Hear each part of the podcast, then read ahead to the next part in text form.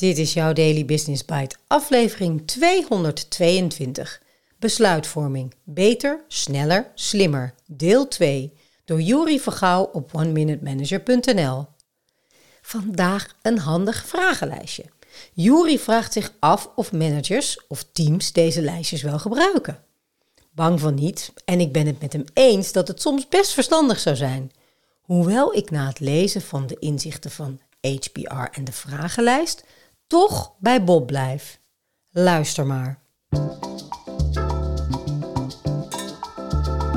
Je luistert naar Daily Business Bites met Marja den Braber, waarin ze voor jou de beste artikelen over persoonlijke ontwikkeling en ondernemen selecteert en voorleest.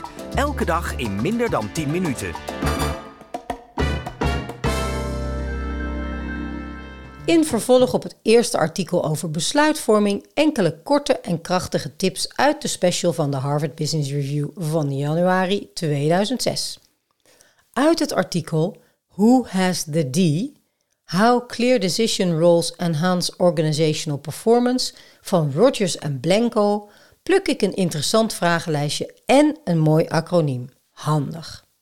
Om te beginnen direct maar een mooi vragenlijstje dat mogelijkheden biedt organisatorische besluiten tegen het licht te houden. Ik vraag mezelf bij dit soort zaken wel altijd af, wie vult dit handige vragenlijstje eigenlijk helemaal in?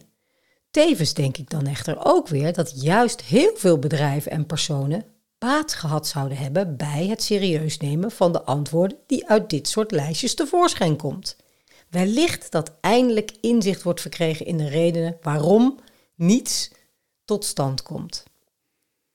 Vragenlijstje. Denk eens aan de laatste drie belangrijke besluiten waar je betrokken bij bent geweest en geef antwoord op de volgende vragen. één. Was het besluit juist?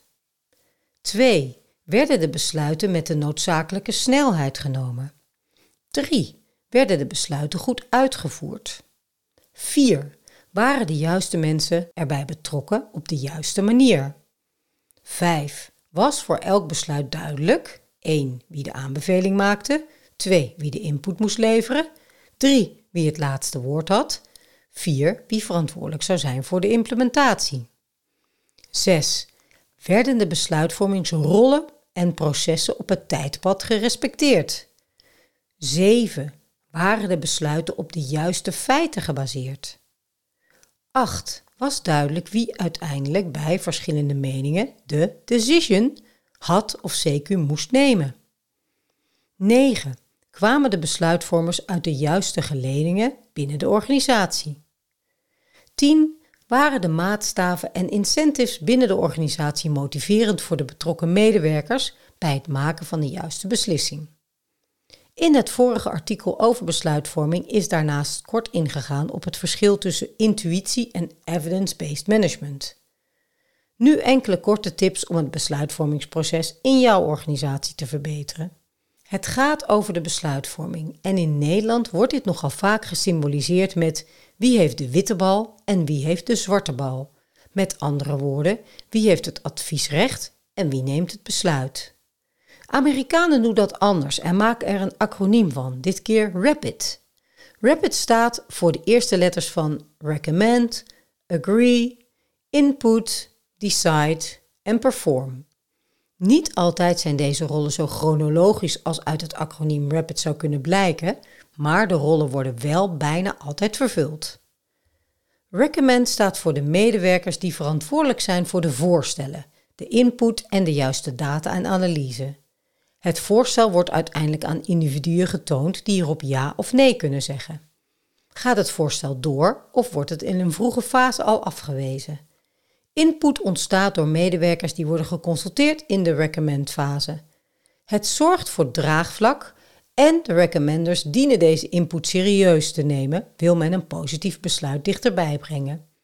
De persoon met de D is de besluitvormer, de persoon die ook verantwoordelijk is voor het succes of voor het falen.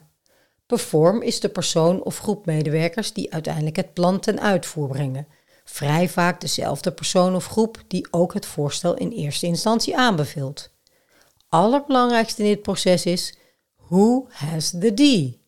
Ofwel, wie is uiteindelijk de persoon die het besluit neemt?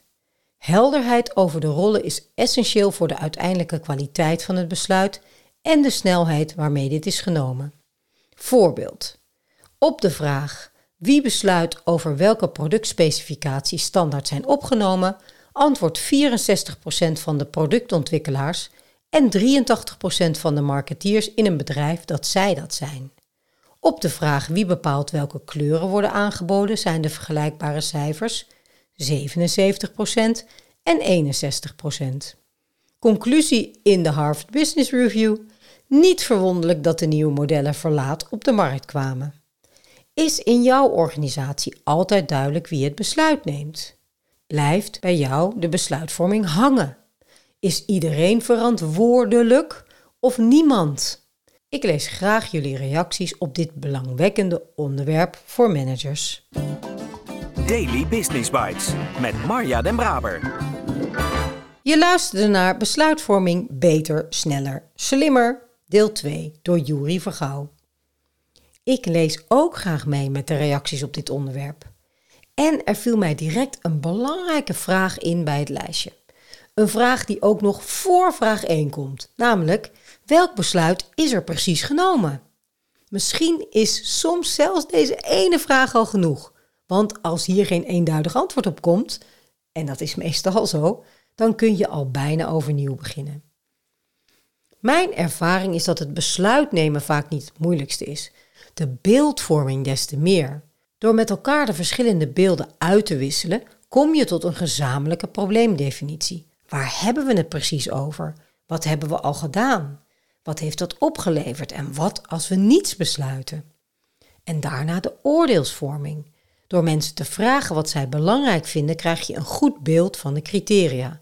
Op basis van deze criteria kun je een besluit nemen. En als je een gezamenlijk beeld hebt, alle informatie compleet, en weet op basis van welke criteria je gaat besluiten, is het besluit nemen zelf niet zo moeilijk meer. In de praktijk zie ik het anders. Veel te weinig tijd voor beeldvorming en oordeelsvorming en veel te snel naar het besluit. Dat is B O B. Super interessant en ik spreek je graag morgen weer.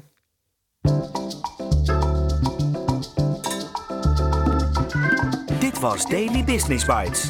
Wil je vaker voorgelezen worden? Abonneer je dan op de podcast in je favoriete podcast-app. Meer weten? Klik op de links in de show notes.